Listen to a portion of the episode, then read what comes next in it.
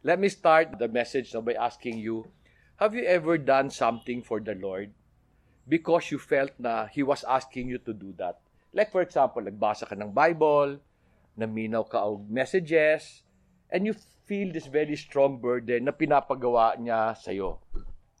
Pero when you acted on that feeling, imbis na gumanda, napahama ka pa. So sabi mo kay God, Lord, ba't ganon? I did what you asked me to do. Bakit mo ko pinabayaan? You know, recently, I had this YouTube video entitled, Dapat Walang Mahirap. And then there was a person who responded comment. Sabi niya, minahal ko si God, pero bakit puro pasakit binigay niya sa akin? Now, how do you answer? I don't know the situation eh. Pero as I read the Bible, I saw that there were great men in the Bible who got into trouble when they acted on what the Lord told them. Katulad na lang nung, siguro you remember how Israel defeated Jericho, di ba? In a very extraordinary way. They went around seven times, then bumagsak yung wall. So that was amazing. And yet they were humiliated by a very small nation, the nation of Ai.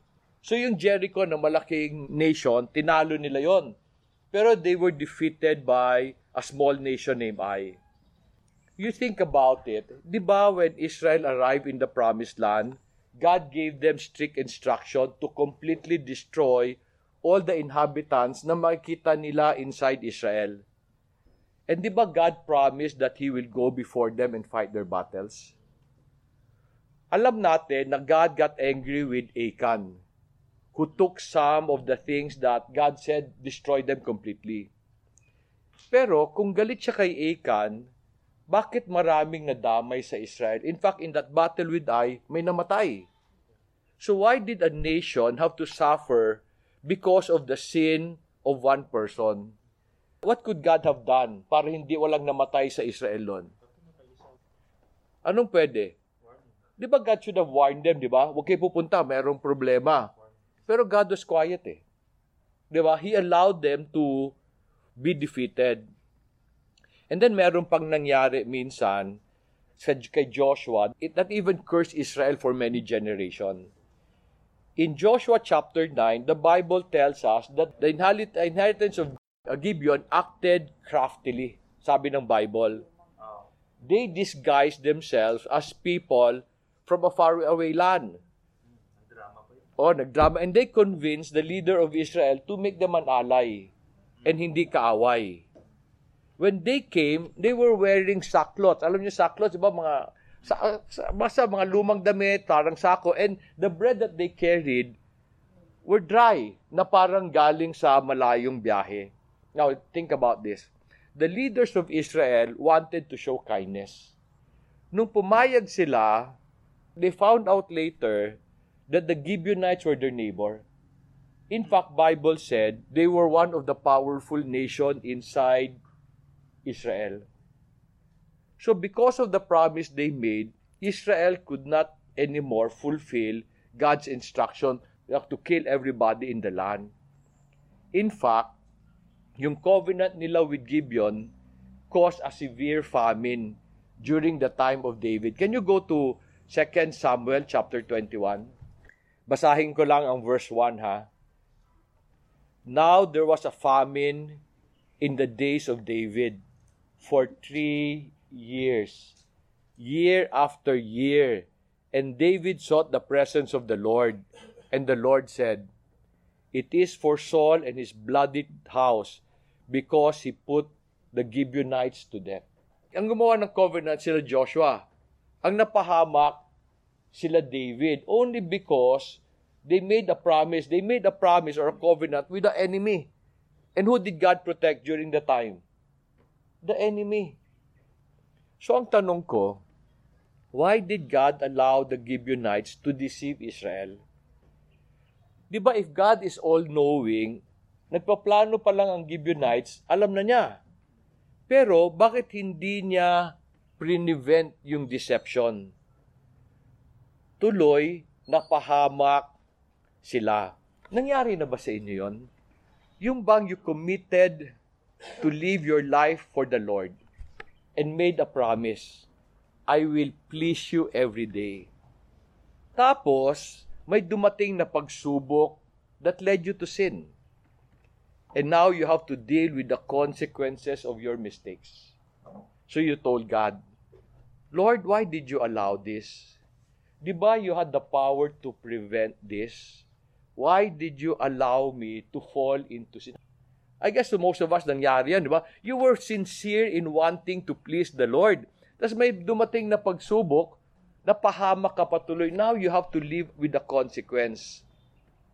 When I was trying to understand what happened to Israel and Joshua, I saw the root of their problem in Joshua chapter 9, verse 14 to 16. Sabi ng verse 14, So the men of Israel took some of their provisions and did not ask for the counsel of the Lord. Joshua made peace with them and made a covenant with them to let them live, and the leaders of the congregation swore an oath to them. It came about at the end of three days, after they have made the covenant with them, that they heard that they were neighbors and that they were living within the land. Sandali lang. Di ba even before they entered the promised land, God gave a promise that He will go before them and fight their enemies. Sabi niya, okay, maglala, I will go before you dapat sinabi ni God sa kanila, ingat kayo, kasi lulukohin kayo ng Gibeon. Ang tanong ko, bakit pa siya naghintay magtanong sila? Do you understand my, what I'm telling you? There were times you got into trouble. Alam naman ni God that you'll get into trouble, di ba? May nangyari na sa inyong ganyan na God could have prevented. For example, yung kapatid ni Recto, dapat sinabihan ni God, huwag kang kain ng kain ng baboy na inihaw tsaka lechon. We could say, Lord, why did you allow this? And even during COVID, marami nagsasabi, why did you allow it? Why did you not tell us? Do you know that many of the blunders of Israel's leader happened because they did not inquire of the Lord? Kasimple, no? And yet, many of those mistakes, hindi sinasadya. The greatest leader of Israel was a gifted person and a great warrior.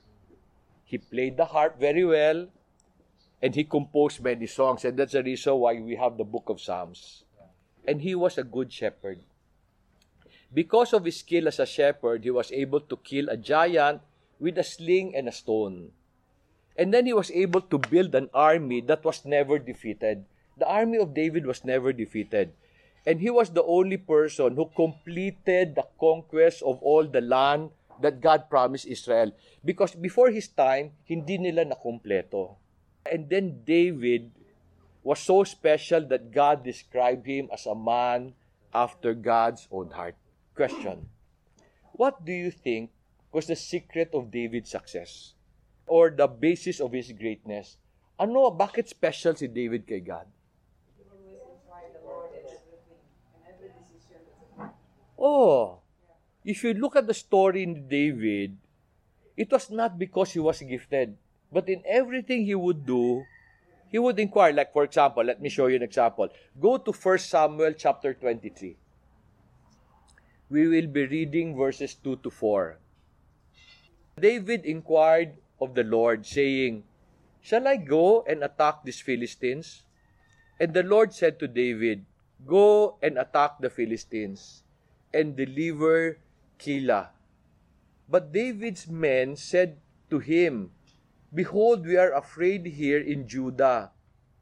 How much more if we go to Keilah against the ranks of the Philistine? Then David inquired of the Lord once more, and the Lord answered him and said, Arise, go to Keilah, and I will give you the Philistines into your hand. Let me explain the context dito ha. David was still running away from Saul. Alam natin yun because Saul wanted to kill him. When he was in the wilderness, merong dumating na 400 worthless men who joined him because wala silang pupuntahan. You don't have to go there but let me read lang 1 Samuel 22 verse 2. Sabi niyan, everyone who was in distress, and everyone who was in debt, and everyone who was discontented gathered to him, and he became captain over them. Now they were about 400 men with him. Ito yung dadalhin niya sa Philistine. 400 worthless men. These were not warriors. So papalaban niya. So ayaw nila sumama because they were not warriors. And David had to take care of them. So ayaw nila, kaya ayaw nila pumunta kasi nga, imagine yung army mo may utang. Okay? May, pro- may problema sa bahay nila. Yun yung army mo. However, David insisted on going to the to Philistine. Why? Because God said so. And when they were there, God gave them success. Now, punta tayo. 2 Samuel chapter 2. 2 Samuel chapter 2, we'll read verses 1 to 4. Verse 1. Then it came about afterwards that David inquired of the Lord, saying, Shall I go up to one of the cities of Judah? And the Lord said to him, Go up. And so David said, Where shall I go up? And he said to He- Hebron. And verse 4 Then the men of Judah came and there and anointed David king over the house of Judah. And they told David, saying, It was the men of Jabez Gilead who buried Saul. Let me explain to you the context. Saul and his sons had just died in battle. And David knew that he was an anointed king. Alam niya yun, di ba? However, di ba alam mo na patay na yung king, ikaw yung anointed king, ano gagawin mo normal, normally, ano gagawin mo? You'd go to take the throne. Si David, hindi niya ginawa yon. Nagtanong pa siya kay God, anong gagawin ko ngayon? He did not assume na he was king. He asked God, saan ako pupunta? Hebron is a city that was given to Caleb. Alam mo si David, as I studied the Bible, really showed a different spirit. Kayo, pag binigyan kayo ni God ng instruction, gawin mo to, normally ang gagawin mo? Ha? Di ba normally you'd make your own plan? Di ba parang si Joshua, sabi ni God kay Joshua, "Ko- overcome, uh, conquer all the land. So dapat, isip na niya, kasama ang I doon. So, kailangan ko ba magpaalam para i-conquer yung I? Kasama sa plano yun. Normally, tayo, pag binigyan tayo ng instruction, anong gagawin niyo sa corporate? Gagawa kayo ng plano, hingi kayo ng budget, hingi kayo ng blessing, and then you go ahead. Tayo gagawa ng plano, magpapaalam lang. Si David, before he would act, magpapaalam muna bago gagawa ng plano. Even when David became king, he would inquire before he would go to battle. Okay, uh, if you don't mind, go to 2 Samuel chapter 5. Sabi sa verse 18. Now the Philistines came and spread themselves in the valley of Rephaim. Then David inquired of the Lord, saying, Shall I go up against the Philistine? Will you give them into my hand? And the Lord said to David, Go up, and I will certainly give the Philistines into your hands. Alam mo, by this time, si David had a lot of experience in battle. He had never lost. And he would have known the Philistines better than anyone. Ang rason, he lived with them. And he even served some of their kings. But David did not attack without inquiring from the Lord. Can you understand what he was doing? He had a lot of experience. He knew them. He was a good planner. And yet he would inquire. And then ito pa. When God tells him something, he would adjust. Pag sinabi ni God, huwag mong attack, pumunta ka sa likod, gagawin niya yon. Mas isip niya, kaya ko naman yan diretsuhin eh. He would always adjust. Pero, despite the success of David in battle, David committed one of the worst sin in the Bible. Alam niyo yan? Okay, and we see that account in 2 Samuel, chapter 11, verses 2 to 4. Now when evening came, David arose from his bed and walked around on the roof of the king's house. And from the roof he saw a woman bathing. And the woman was very beautiful in appearance. So David sent and inquired about the woman. And one said, Is this not Bathsheba, the daughter of Eliam, and the wife of Uriah the Hittite? David sent messengers and took her. And when she came to him, he lay with her. And when she had purified herself from her uncleanness, she returned to her house. That night, David did not inquire from the Lord. Kanino siya nag-inquire? Sa mga tao. Tao niya. Sa mga servant niya, di ba? Kung mag-inquire siya kay God doon, ano sasabihin niya? Uy, mong pakialaman yun. Kung mag-inquire siya, anong sasag- sasabihin niya kay God? Ako ang feeling ko, sabihin niya, Lord, are you tempting me? Ah. Bakit mo ito pinakita sa akin? Ah. Di ba ganun tayo? Pag may problema, Lord, are you tempting me? Katulad minsan, na, naalala ko, when we were still with CCF sa Cagayan, nagkaroon ng problema, yung janitor, kinuha yung tithes. Kasi napunta sa sugal eh. So when I talked to him, sabi ko, ba't mo kinuha? Kasi doon, ang dami kong problema, ang dami kong utang. So I was praying to the Lord, save me. Eh nakita ko yung tithe sa drawer.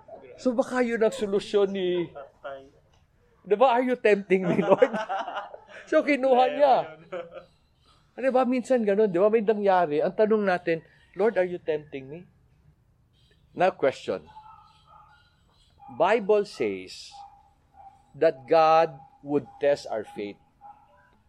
When God would test our faith, kasama ba doon ang tempting us to sin? Then let the Bible answer. Can you go to James chapter 1, verse 13? Ulitin ko ha. James chapter 1, verse 2 to 4 will tell us that God would test our faith to complete us. Is temptation part of God's testing? James chapter 1, verse 13. Ano sabi dyan? It says ha, Let no one say when he is tempted, I am being tempted by God. For God cannot be tempted by evil, and he himself does not tempt anyone. That night, David did not have to inquire of the Lord. Let me repeat ha. That night, David did not have to inquire from the Lord. Bakit? Kasi if he wanted intimate time with a woman, ano dapat niyang ginawa? Dami niyang misis.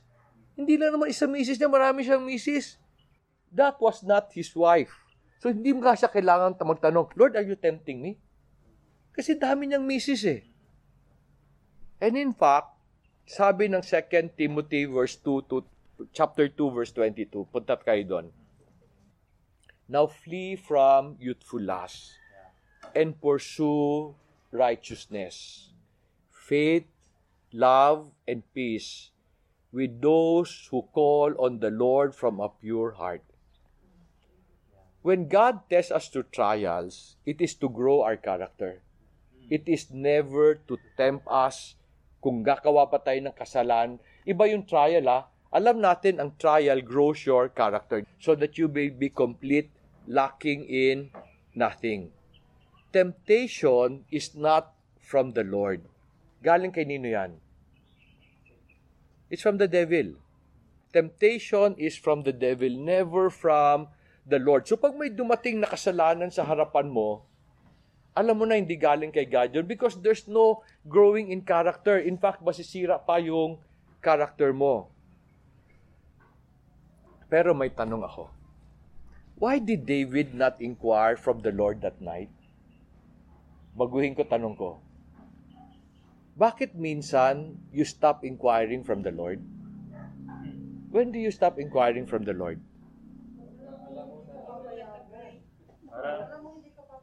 Alam mo, hindi ka pa ba? Ayaw mo, ayaw mo yung maririnig mo. oh, So, wag ka na lang mag, inquire. mag-inquire. Kasi alam mo, hindi talaga sila. Okay. Kailan ka pa humihinto mag-inquire kay God? When do you stop inquiring from the Lord? Supposing hindi wala kang gagawin kasalanan. Kasi may times tayo na hindi man tayo tinitem, pero we stop inquiring from the Lord. When does that happen? When everything's comfortable, walang problema, Para rin yung kay Joshua, di ba? Eh, eh, they were okay. Okay? They were winning battles. So, bak why inquire? Kailan pa? When do you stop inquiring from the Lord? Pag nagtatampo ka. Pag nagtatampo ka, pupunta tayo dyan mamaya. Di ba you stop inquiring? You- when you feel na you have enough experience to make the right decision, oh, parati akong tama eh. Di, why, why inquire? Siguro God has given me wisdom. Saan galing yung konsepto na yan? Casey? No, the world has been telling us to be independent. Di ba, bata pa lang, sabihin natin sa mga anak natin, o be independent. Ang training, be independent. Do you see the word independent in the Bible? No. God never teaches independence. The world will teach us to be independent. The Bible will always teach us to be dependent on the Lord. So we want to be independent on the Lord. When you come to God, ano gagawin mo? Di ba, hindi ka na nagpapaalam. Ano gagawin mo? Pagkausap mo si God, ano gagawin mo? Nagpapaalam. Ano, ano, ano ang diferensya nun? Yung isa nagpapaalam, di ba? Nagpapaalam. Nagpapaalam. Oh, di ba? Yung isa nagtatanong kay God, anong gusto mo? Yung isa, Lord, ito gagawin ko ha. I-bless mo lang ako ha. Di ba? Okay ka na eh. It's natural for people, even in the garden. Di ba hindi ka sila nagpaalam sa may-ari? Tama ba sinasabi nito? Di ba dapat pumunta sila sa may-ari? Di ba? It's natural for us to want to do, bakit pa tayo magtatanong? There's nothing wrong. Okay? O mga bata, ha, huwag kayo magpaalam. magpaalam.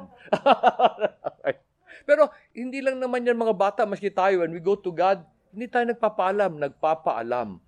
Ito ang gusto kong gawin. And katulad kanina, no? We don't ask from the Lord kung alam na natin ang sagot. Total, ayaw mo naman eh. Hindi na ako magsasabi.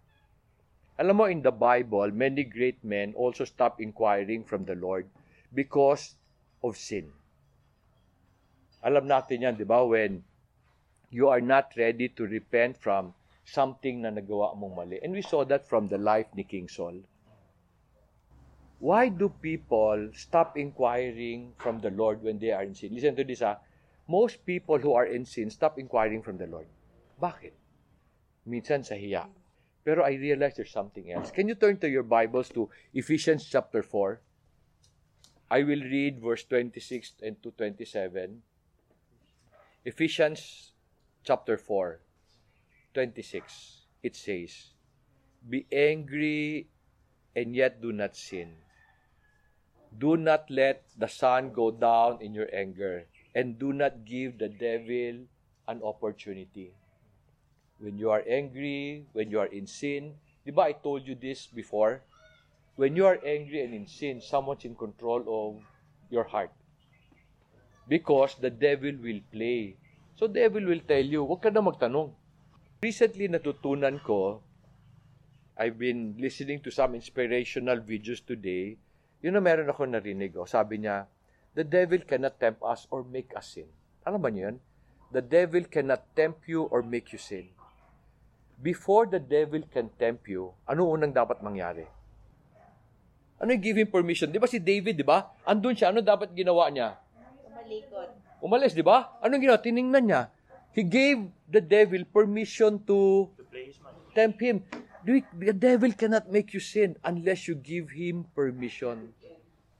Si David dapat pumunta sa misis niya. Ang dami niya pigpipilian. Di ba? Kung gusto niya lima, pwede pa siguro yun. He was just feasting. Yeah, oo, di ba?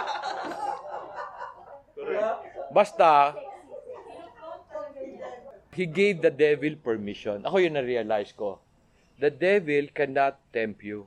In fact, di ba, I was sharing with you the other, uh, the- last week that I was talking to this person na, na, na depressed siya. She said that eh. I gave myself permission to make negative. So I realized, hindi ka pala the natural na negative. You gave yourself permission to think of being negative. Before you can first think of the negative, you give yourself permission. Ang amazing kay David, yan nagkamali siya dyan. Pero after that, he would again inquire from the Lord. Maski matanda na siya, maski nung mamamatay na siya, he would always inquire of the Lord. So question, how should we inquire from the Lord na para marinig natin siya? Yung bang alam natin sasagutin ta- tayo? Can you turn your Bibles to Luke chapter 11? Luke chapter 11. We'll read verses 9 and 10. Verse 9. So I say to you, ask and it will be given to you. Seek and you will find. Knock and it will be open to you. For everyone who asks receives, and who seeks finds, and to him who knocks it will be open. Ito na-realize ko. In order to hear from the Lord, when we ask, what should we what should we be ready to do? When we ask, ano dapat nat ano dapat heart natin? You ask eh.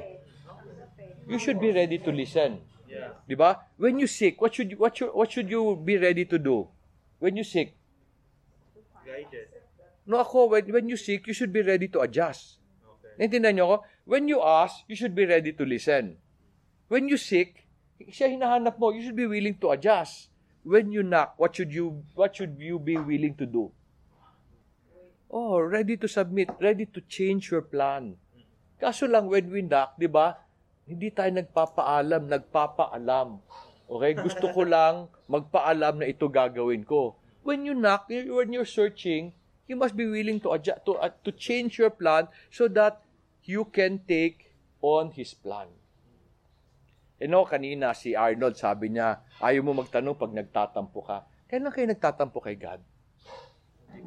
Pag hindi ka sinasagot, yun ba yun? Meron, o, o kung meron kang hinihingi na hindi niya binibigay. Let me ask you something. You are in distress. You have a mountain before you. So you ask God, Lord, can you remove the mountain? Hindi niya ginalaw. Did He answer you or not? He answered you. Oh, He answered Sabi you. Nagtatampo ka kasi gusto mo iba marinig. Yung hinihingi mo, hindi niya binigay. Sabi mo, Lord, why are you not answering me? Did He answer you or not? He did. sir. He did. Sabi niya, hindi yan ang problema. Hindi yan ang gusto ko. So pag hindi niya sinagot yung prayer mo, according to what you want to hear, what should you do? Adjust. Magtampo. no, when.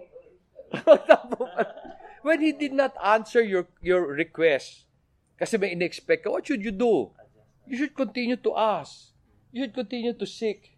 You should continue to knock. Kaya nga those, those things, yung asking, seeking, knocking, is not one event. It's a continuous event hanggang marinig mo. Lord, hindi mo ginawa yung gusto ko. Anong dapat mong gawin? Magtampo kasi hindi niya ginawa? Magtanong ulit. Ayaw mo, wag mo.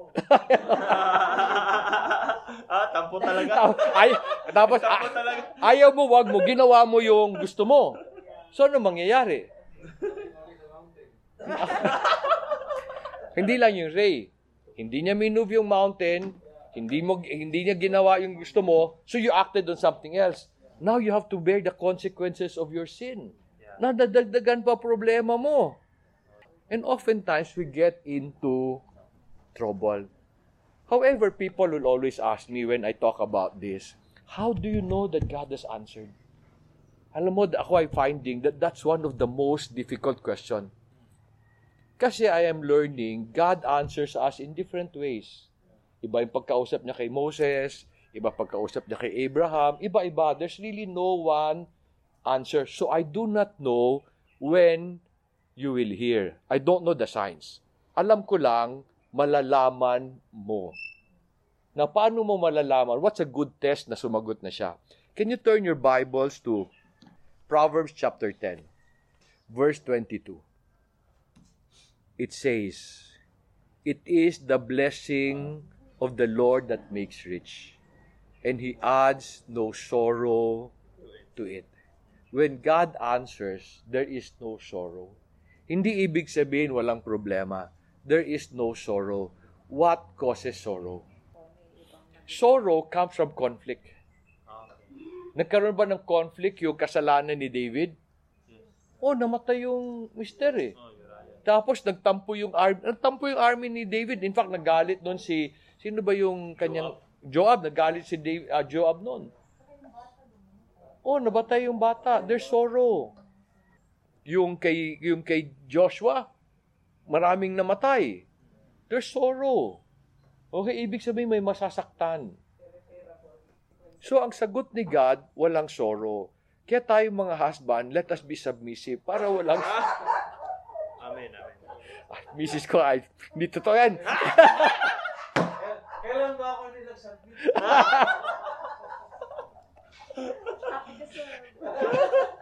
Misis lang makakasagot niyan. Very sharp ang tingin. Pastilan. Ako lang, I'm learning, you know, David never stopped inquiring from the Lord. Despite his position, despite his accomplishments, and despite his experience. No, wala, no, he did not stop. So ako, I'm, uh, personally, I'm learning that I'm never too old, too experienced, too wise to assume that I can make wise decisions on my own. I would like to inquire from the Lord today always so that I may avoid mistakes and then prevent consequences of sin. Besides, ako inisip ko, if ever I am wise today, who made us wise? Di ba the Lord naman eh? If ever people would say, you have done well, who allowed that? Si God naman eh.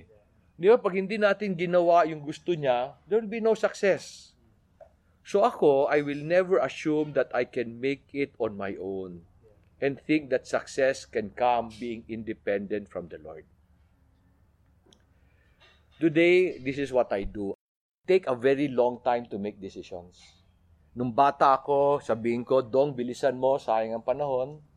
Today, I say, Dong, huwag mo bilisan. Sayang ang panahon.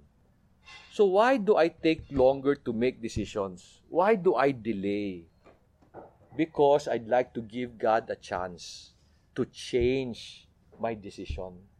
Well, many times when we're rushing, we don't give Him a chance. Sayang eh. Bilisan natin. Pero hindi sayang ang panahon if God would tell you what the right thing to do. Mabilis yan. Pag gumawa ka ng, ng bagay na hindi niya gusto, babagal lalo ang buhay. As I end, can I ask you to go to Psalms chapter 66, verse 18? Sabi dyan, If I regard wickedness in my heart, the Lord will not hear. What is wickedness? One of the things I'm learning, wickedness doesn't mean you're in sin. Wickedness means you are not willing to do what, what God wants you to do. I defined wickedness sa inyo before. Sabi ko sa inyo, wickedness comes from the word wick, which is yung mitsa ng kandila. It means you have a twisted mind. When are you wicked? Alam mo kung ano gusto ni God, gagawa ka pa ng iba. Meaning, wickedness means baliw ka. Sabi niya, if you regard wickedness, meaning, sinabi na sa iyo anong gusto niya, ginawa mo, you have not yet committed sin. You are about to commit a mistake. So let us not be wicked. Let us inquire of the Lord in order to protect ourselves. So my prayer for all of you is that you will not stop inquiring. Even if you have been successful, even if pag nagtatampo kay God, even if uh, when you are in sin, let us not stop inquiring so that God will protect us. Ulitin ko, the secret of David's success was not his abilities and yung gift niya. It was the heart that would always inquire. Let's pray. Heavenly Father, maraming salamat for the opportunity, dear God, to study about David. And I pray, Father, na lahat kami, we will always humbly come before you to inquire. Lord, sana our hearts will always be ready to adjust to what you tell us. Lord, sana hindi kami stubborn that we will insist on what we want. Lord, I pray that we will not have a heart na nag, nagpa, nagpapaalam sa iyo, but instead, Father, that we will always want what you want. Lord, will you bless us like David? Will you make us great before your eyes by giving us a heart as humble as he has? Father, we thank you for our time of worship. In Jesus' name we pray. Amen.